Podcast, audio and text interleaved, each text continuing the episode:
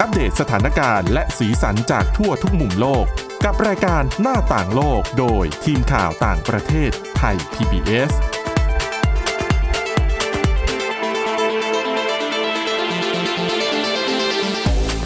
สวัสดีค่ะคุณผู้ฟังต้อนรับกลับเข้าสู่รายการหน้าต่างโลกกันอีกครั้งนะคะสำหรับวันนี้ค่ะ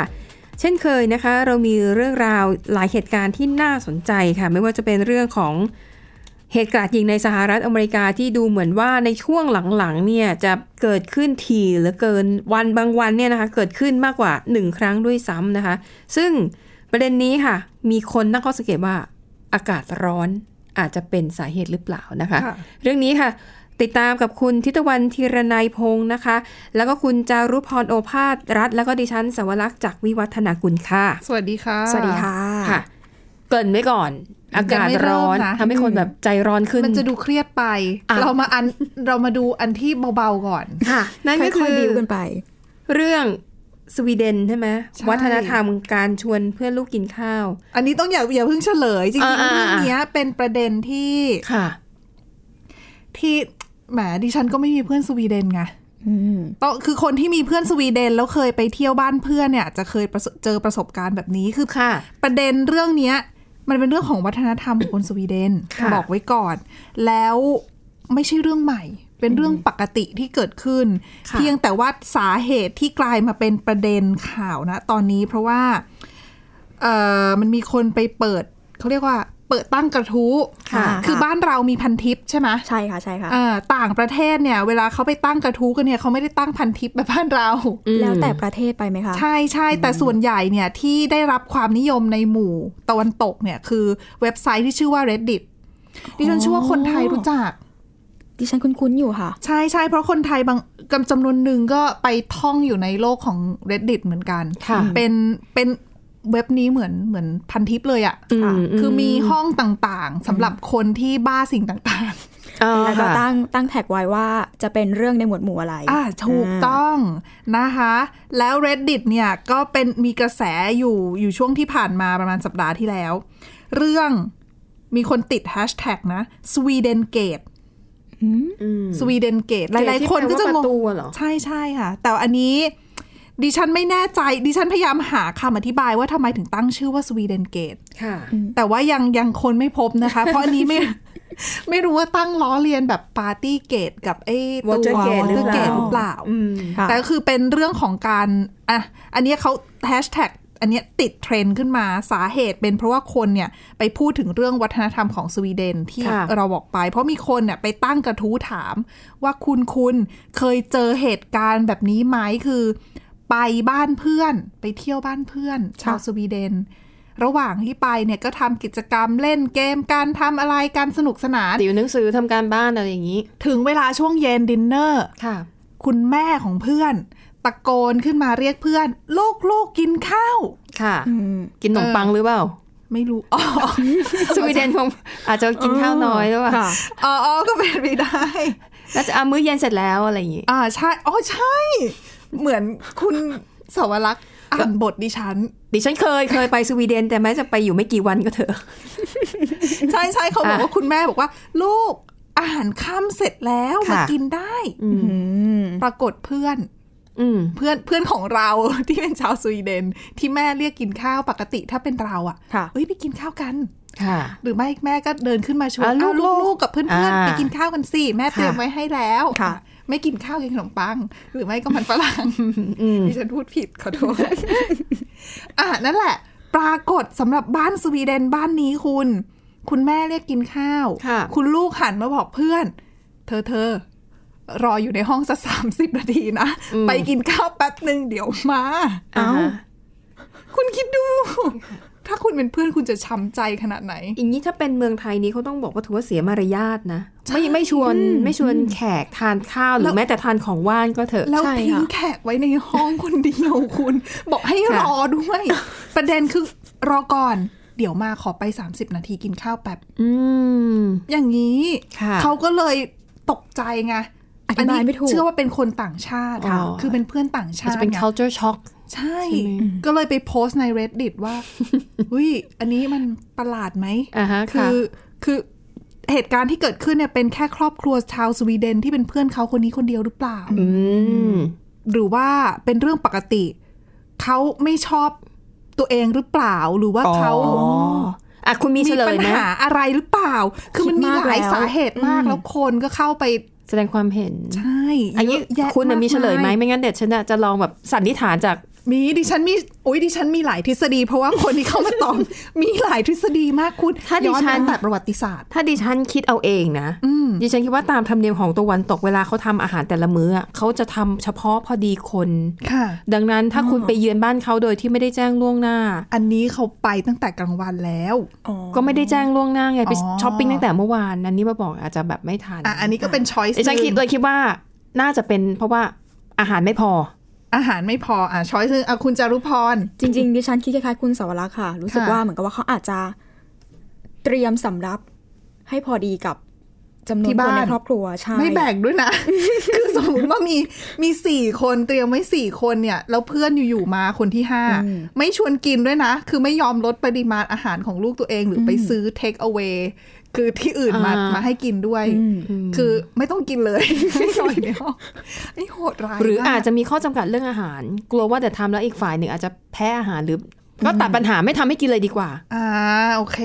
อันนี้ก็ถือว่าเป็นอีกหนึ่งสาเหตุที่หลาย ค่ะ คนอาจจะมองนะคะ มีหลายสาเหตุมาก บางคนก็บอกว่าในที่คอมเมนต์นะ ค่ะ บางคนเนี่ยออกไปบอกว่าแสดงความเห็นว่า เขาไม่ต้อนรับแขกหรือเปล่า คุณแบบไม่ได้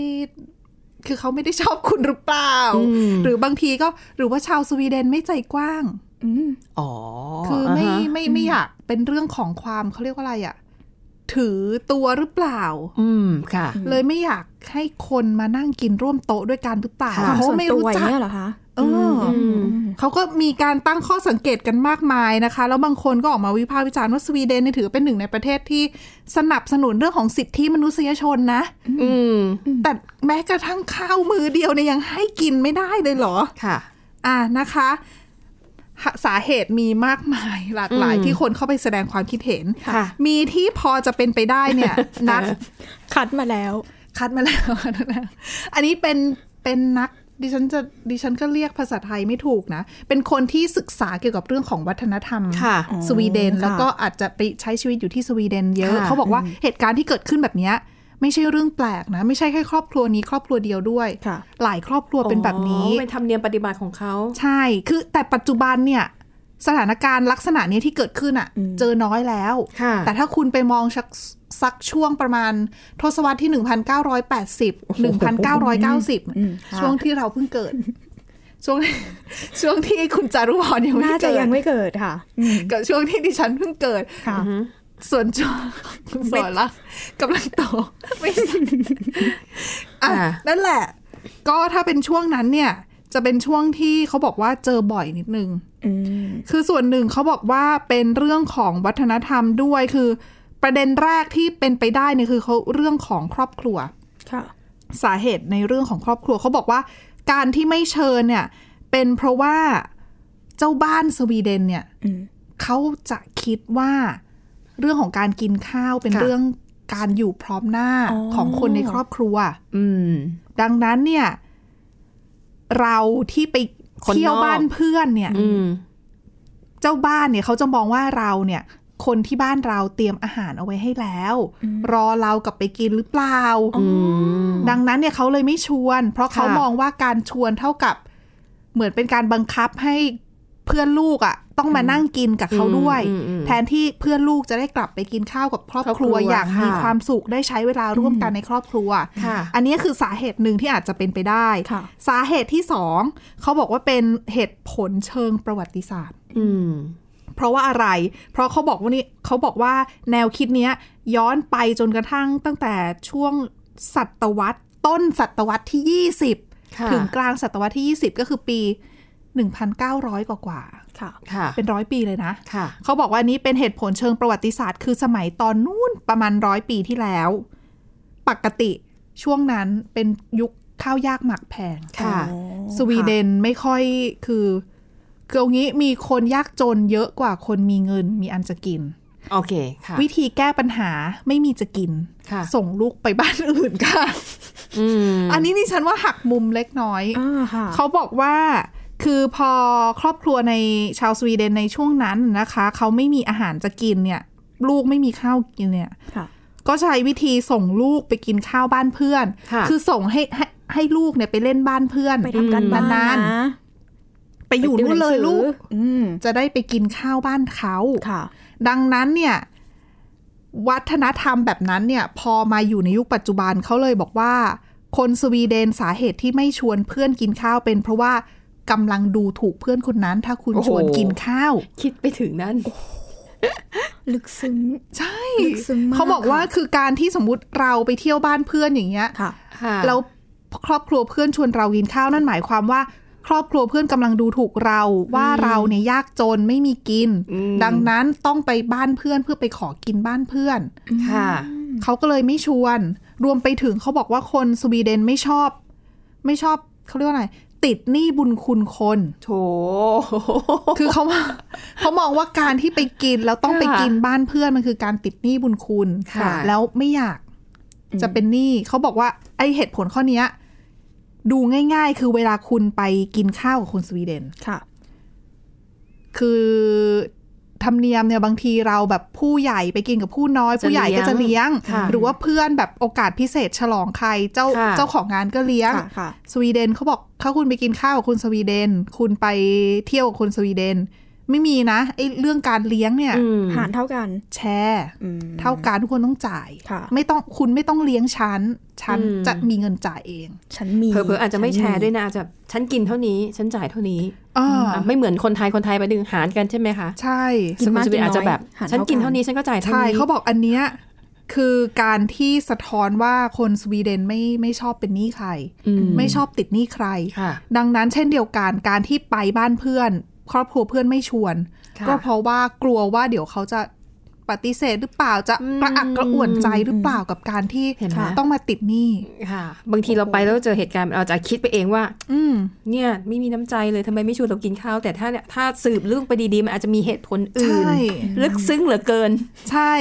ดิฉันอ่าน เกิ แล้วฉั น นก็ คาดไปเย โอ้ อะ ไม่ เลย น่า ค่ะ เชื่อนะเพราะตอนที่ฉันอ่านแล้วฉันก็ โอ้โห ไม่ชวนกินข้าวด้วย ก็แปลก ค่ะ ดีเหมือนกัน เพราะไม่เคยเจอ ค่ะ แต่ว่าวัฒนธรรมแบบเนี้ยเขาบอกว่าปัจจุบันมีไม่ค่อยเยอะแล้วนะคะ เพราะว่า ค่ะ แน่นอนว่าสังคมมันก็ ปรับ พัฒนา เปลี่ยนไป ใช่ ค่ะ เปลี่ยนรูปแบบไปแต่ว่า อืม บางบ้านแน่นอนยังเป็นแบบนี้ แล้วก็ในสวีเดนเนี่ย ตอนนี้มีผู้อพยพ ไปอาศัยอยู่ ค่ะ เยอะขึ้น แล้วคือเรื่องเนี้ยมันเป็นประเด็นอ่อนไหวนิดนึงคือบางทีอ่ะคบเพื่อนต่างชาติอะ ค่ะ แล้วเพื่อนต่างชาติที่เป็นผู้อพยพด้วยอ่ะ ค่ะค่ะ แล้วไม่ได้รู้วัฒนธรรมแบบนี้มาก่อน ค่ะ ไปบ้านเพื่อน แล้วเพื่อนไม่ชวน แล้วปล่อยทิ้งให้เขาเนี่ย นั่งเหงาเหงาๆอยู่ในห้องคนเดียว เขาก็มีบางคนไปแสดงความเห็นนะใน reddit ว่าคือเขาเป็นคนเป็นผู้อพยพแหละ แล้วไปบ้านเพื่อนสวีเดนแล้วต้องนั่งเหงาๆอยู่คนเดียว เขาก็คือณเวลานั้นเขาก็คิดสระตะเลยนะว่า รังเกียจเขาหรือเปล่า ใช่ เพราะมันเป็นเรื่องของคนละเชื้อชาติอย่างเงี้ย ค่ะ คือ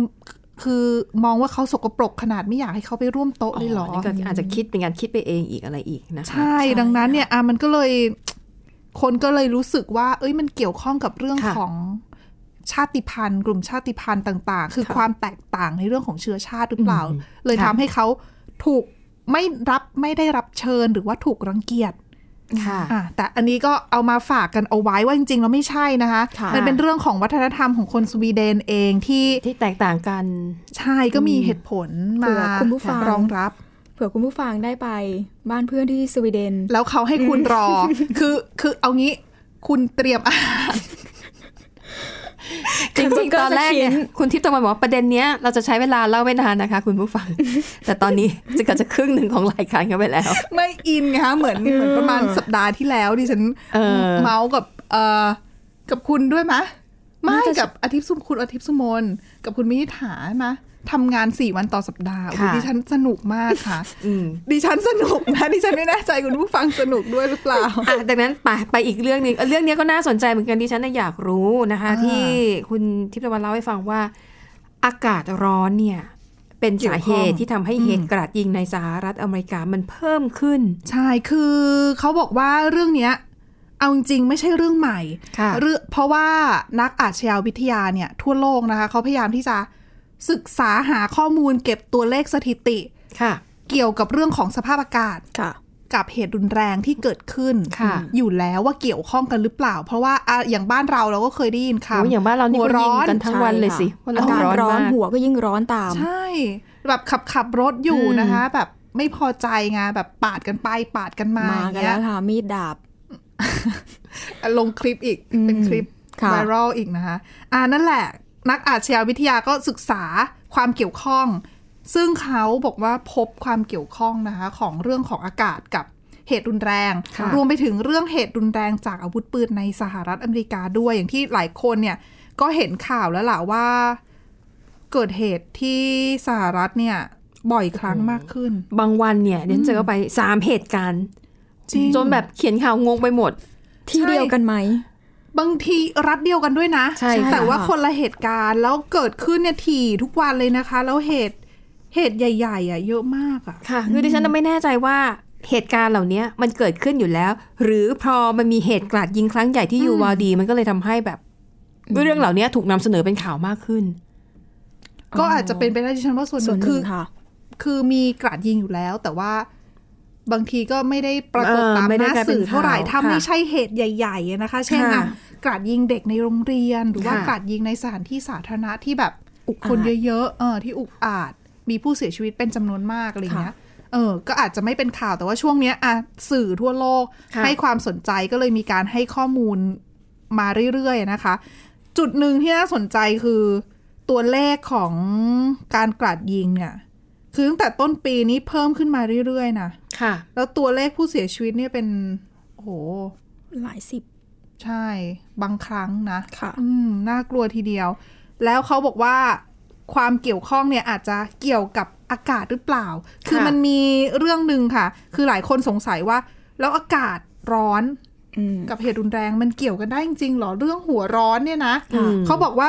มันมีเกี่ยวสองสาเหตุค่ะ ไม่ใช่แค่หัวร้อนอย่างเดียวเขาบอกว่าการที่อากาศร้อนขึ้นหรือว่าอากาศอบอุ่นขึ้นเนี่ย ค่ะ ค่ะ ทำให้คนออกมาใช้ชีวิตนอกบ้านกันเยอะขึ้น อ๋อ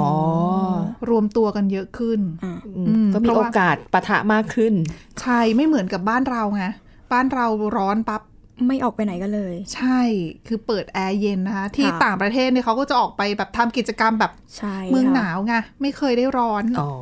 ก็ออกไปรวม คือพอตัว เราร้อนเนี่ยเราต้องเข้าห้าง ใช่ เพื่อได้แอร์เย็นแต่ถ้าเป็นต่างประเทศยุโร อยู่ ป ข้าง เนี่ย นอก แล้วบางทีเขาไปผึ่งแดดรับลมบ้างอะไร เออ บ้าง ก็ใช้ชีวิตกลาง นะ แจ้งกันมากขึ้น ดังนั้นเนี่ยพอคนออกข้างนอกเยอะๆ โอกาสเสี่ยงในการที่จะเกิดเหตุกราดยิง ค่ะ หรือการกระทบกระทั่งมีเยอะขึ้น อืม ค่ะ เออแล้วก็อากาศร้อนเนี่ยทำให้คนอารมณ์ร้อนมากขึ้น ค่ะ ก็ด้วยเหมือนกัน ดังนั้นเนี่ยเขาก็เลยมองว่า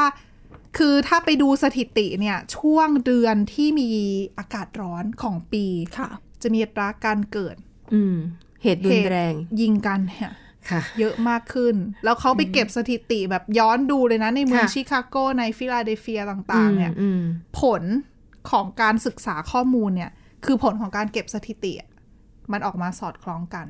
ค่ะ อืมเขาก็เลยเสนอว่าจริง ๆ แล้วเนี่ย ในเมื่อคือเอาง่าย ๆ อากาศไม่ใช่ปัจจัยเดียวที่ทำให้เกิดเหตุรุนแรง ค่ะ เป็นปัจจัยหนึ่ง อืม เรื่องของการเข้าถึงปืนในสหรัฐก็ ค่ะ เป็น สำคัญด้วย ปัญหาด้วยเช่นเดียวกัน คือ ค่ะ นอกจากจะปรับในเรื่องของการเข้าถึงปืนแล้วก็อาจจะมีกิจกรรมเสริมในช่วงของหน้าร้อน ค่ะ อืม เช่นอ่าให้คนทำกิจกรรมในร่มมากขึ้น ค่ะ หรือว่ามีโครงการอะไรที่จะลดเอ่อลดโอกาสในการเกิดความขัดแย้ง ค่ะ อืมก็ถือว่าน่าจะช่วยได้เหมือนกัน ยากนะ ใช่ เพราะยิงในห้างนี่ก็เคยเห็นมาแล้วหลายครั้ง ดังนั้นเนี่ยมันก็เลยทุกครั้งที่เกิดเหตุการณ์รุนแรงในลักษณะนี้ค่ะ ก็ต้องมีการพูดถึงการเพิ่มความเข้มงวดของกฎหมายในการครอบครองอาวุธปืน อืม พูดกันทุกรอบแหละ ใช่ แต่จะทำได้มากน้อยแค่ไหน เพราะว่ากลุ่มอิทธิพลอย่าง NRA เอง จะเป็น ของสหรัฐ สมาคมปืนไรเฟิลแห่งชาติ ใช่ ซึ่งเป็น ใช่ กลุ่มที่มีกลุ่มที่ทรงอิทธิพลมากที่สุดกลุ่มหนึ่งแล้วก็มีเงินมหาศาลในการจ้างล็อบบี้ยีส ถ้าใช่ค่ะ ใช่ไหมคะ ดังนั้นเนี่ยเออในเมื่อเขายังมีอิทธิพลในการเมืองอเมริกันอยู่ กา ใน รเปลี่ยน เรื่อง อืม ของการยกระดับ ค่ะ การคุมเข้มการถือครองอาวุธปืนเนี่ย ไม่ใช่เรื่องง่ายจริงๆแต่ เห็น ว่า ว่า หนึ่งใน ล่าสุดที่นิวยอร์ก ใช่ใช่หนึ่งในประเทศที่ก้าวหน้า ใน ไม่ใช่ รัฐ ประเทศ ที่ ในรัฐที่ก้า ก้าว ว ห ห น้า น้าค่ะ ก็คือในนิวยอร์กนะคะ อืม ดิฉันก็หาเอกสารไม่เจอ ดิฉันก็หาเอกสารไม่เจอเอกสารเยอะมากนะคะ เออ ก็คือ ก็คือประเด็นของนิวยอร์กเนี่ยก็คือว่าเพิ่มอายุ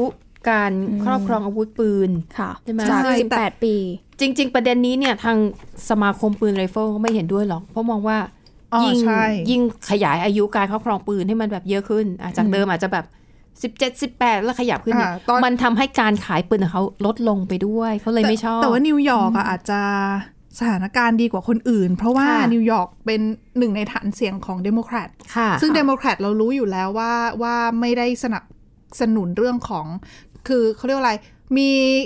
เรียกร้องให้มีการปฏิรูปการถือครองปืน ค่ะ กฎหมายอาวุธปืนต่างๆ แต อื ก ม ต่างจากริพับริกัน อืม ดังนั้นในนิวยอร์กค่อนข้างที่จะก้าวหน้าในเรื่องของการปฏิรูปอะนะคะ ค่ะ โดยล่าสุดเนี่ยเขาเอ่อประกาศค่ะ กฎที่จะให้เพิ่มอายุของคนที่จะสามารถไปซื้อปืน ค่ะ ไรเฟิลกึ่งอัตโนมัตินะคะ ค่ะ จาก 18 ปีเป็น 21 ปี อืม เออแล้วไม่ใช่แค่นั้น คุณต้องมีอายุอย่างน้อย 21 ปีถึงจะไปซื้อได้นะ ค่ะ ณต้องได้รับอนุญาตด้วยต้องผ่านการตรวจสอบด้วย ตรวจสอบ ค่ะ ประวัติ ใช่ ค่ะ ถึงจะถึงจะได้รับอนุญาตให้ซื้ออปืนได้อะนะคะ แล้วเหมือนเห็นบอกว่าต้องมีการสลักชื่อด้วย อืม ใช่ค่ะ แล้วนอกจากนี้นะคะเขาห้ามไม่ให้เอ่อประชาชนคนธรรมดาเนี่ยพลเรือนเนี่ย ซื้อ ชุดเกราะ ชุดเกราะอ๋อ เมืองไทยก็เหมือนกันนะคะ เมืองไทยชุดเกราะถือเป็น แต่เมืองไทย อาวุธยุทโธปกรณ์อย่างหนึ่งนำเข้าต้องขออนุญาต อ่า อาวุธปืนเราก็ซื้อยากนะ มีการ ก็ ลงทะเบียน กระชายก็ต้องมีการลงทะเบียน ใน แล้วก็ สหรัฐเขาจะเข้าเข้า ยุ่ ถึ ง ง ยากเหมือนกัน เข้าถึงค่อนข้างง่ายกว่า อืม แต่ละแต่ละรัฐเนี่ยเขาก็ ค่ะ มีมีระเบียบแตกต่างกันออกไป สาเหตุที่สหรัฐในบางรัฐการซื้อปืนง่าย เพราะว่าเขาถือว่าเป็นสิทธิขั้นพื้นฐานอย่างหนึ่งของชาวอเมริกันที่จะมีสิทธิในการพก ใช่ อาวุธ ตามรั เพื่อ ฐธรรมนูญ ป้องกันตนเอง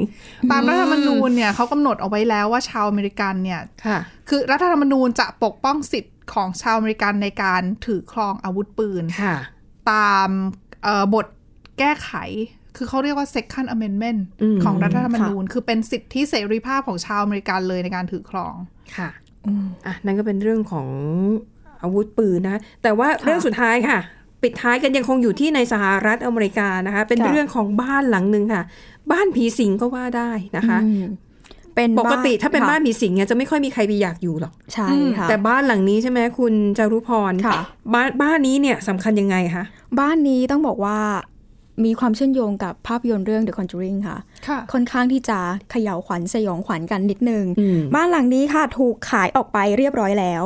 ประเด็นก็คือมีคนซื้อด้วยสนใจที่จะซื้อ จะอยู่หรือเปล่าดิฉันอยากรู้ เออต้องมาดูก่อนว่า ผู้ซื้อเนี่ยจริงๆเนี่ยราคาเสนอขายบ้านนี้เนี่ย ค่ะ อยู่ที่ประมาณ1ล้าน2แสนดอลลาร์สหรัฐค่ะ ตีเป็นเงินไทยอยู่ที่ประมาณ 41 ล้านบาท ค่ะ อันนี้คือราคาที่เสนอขายนะคะ แต่ผู้ซื้อคนนี้ค่ะคุณแจคควลินนูเนส เธอซื้อไปในราคา1ล้าน5แสนดอลลาร์สหรัฐ ค่ะ ก็คือประมาณ 51 ล้านบาท อืม ให้ราคามากกว่าที่เสนอมา ค่ะ เหตุผลที่เธอซื้อเธอก็บอกเลยว่า เป็นเรื่องส่วนตัวเป็นเรื่องของความชอบ ค่ะ เป็นเรื่องของความชอบจริง ๆ จริง ๆ เธอเนี่ยเป็นนักพัฒนาที่ดิน แต่เธอเนี่ยบอกว่าไม่ได้ซื้อไปเพื่อเป็นการพัฒนาโครงการอสังหาริมทรัพย์อะไรทั้งสิ้น ค่ะ ซื้อไปเพราะความชอบ จริง ๆ เปิดเป็นสวนสนุกก็ได้นะ อ่าอันนี้เธอบอกค่ะว่า สนุกเหรอ มันจะสนุกเหรอ เอาสวนสนุกยังมีบ้านผีสิงเลยนะ คะก็เปิดเป็นบ้าน คุณ ปีสิงให้คนที่ชอบแบบ แต่อันนั้น เรื่อง เป็นการ ลี้ลับอย่างเงี้ย อ่า เออแล้วก็เก็บ อ่า เก็บเงินค่าตั๋วก็ได้ ใช่ อืม แต่อันนี้เธอก็บอกค่ะว่าเธอเนี่ยซื้อเพราะความชอบบวกกับเธอเตรียมที่จะเปิด ให้ผู้ที่อยากมาบ้านหลังนี้เนี่ยมาสอดส่องดู ว่ามีปรากฏการณ์ลี้ลับ อะ อะไร ไร เกิ เกิ ด ด ขึ้ ขึ้ น นบ้างหรือเปล่า เนี่ยดิฉันว่าสักพักจะเปิดเป็น Airbnb เอ้ย น่าสนใจนะ ให้เข้าไปพัก คนชอบ แต่ม่ อะไรแบบเนี้ย ต่ มี ต้องแต่ต้องลงเซ็นชื่อไว้ก่อนนะ ยินยอม หากเกิดเหตุอะไรขึ้น จะไม่ฟ้องร้องเจ้าของบ้านใช่ไหม ใช่ค่ะเอาจริงๆก็บางคนบอกว่า อ๋อ เป็นบ้านที่ใช้ถ่ายทำภาพยนตร์หรือเปล่าไม่ใช่ค่ะ เป็นบ้านจริง เป็นบ้าเป็นบ้านเขาเรียกว่าบ้านที่ทำให้เกิดเรื่องราวสยองขวัญจนทำให้เป็นแรงบันดาลใจในการสร้างภาพยนตร์เรื่องนี้ขึ้ ๆ น อ่ะ มา เล่าเล่าหน่อยสิว่าเรื่องนี้เป็นเรื่องยังไง เอาจริงๆดิฉันก็ ไม่ได้ติดตาม แต่รู้แค่ว่าสยองขวัญสั่นประสาทกันน่าดู เป็นเรื่องของครอบครัวหนึ่งค่ะ แล้วเขาก็ย้ายไปอยู่ในบ้าน แล้วเขาก็ ค่ะ เจอเรื่องแบบเหนือธรรมชาติ เขาก็เลย อ่า ให้ท่านบัตรหลวง มันจะเป็นบัตรหลวงหรือเปล่าไม่ แ แต่เหมือนเป็นคนที่อยู่ในวงการศาสนา แต่ว่า ค่ะ คือเขามีภรรยาด้วยไงดิฉันก็ อืม อาจจะเป็นบาทหลวงนั่นแหละ อ๋อบาทหลวงในเอ่อสหรัฐ ค่ะ แต่งงานหรืออนุศาสดาจารย์อะไรสักอย่าง ไม่รู้ว่าเขาเรียกว่าอย่างนั้นนั่นแหละเขาก็ส่งคู่เนี้ยไป แล้วก็ปรากฏว่าก็เกิดปรากฏการณ์อย่างที่เห็นในหนังอะนะคะว่า ไปติดตามดูกัน ค่ะ ดิฉันไม่กล้าดูหนึ่งละ เออนั่น สาเหตุที่ดิฉันถามเนี่ยคือดิฉันเคยเห็นแค่แบบไตเติ้ลแล้วดิฉันก็เอาไม่ดูละ ก็พล็อดเรื่องก็ประมาณนี้ แล้วซึ่งเขาบอกว่าผู้ที่อยู่ในตัวภาพยนตร์น่ะ มีเป็นบุคคลจริง อืม อืม คุณ นะะ สวรักษ์นี่คือคอภาพยนตร์ตัวจริงเลยค่ะ อ่ะและนี่ก็คือ ค่ะ เรื่องราวนะที่พวกเรานำมาเสนอค่ะ ขอบคุณคุณผู้ฟังสำหรับการติดตามวันนี้หมดเวลาแล้วนะคะ กลับมาพบกันใหม่ได้ในตอนหน้าวันนี้ทั้งสามคนและทีมงานลาไปก่อนสวัสดีค่ะ สวัสดีค่ะ สวัสดีค่ะ Thai PBS podcast. View the world via the voice.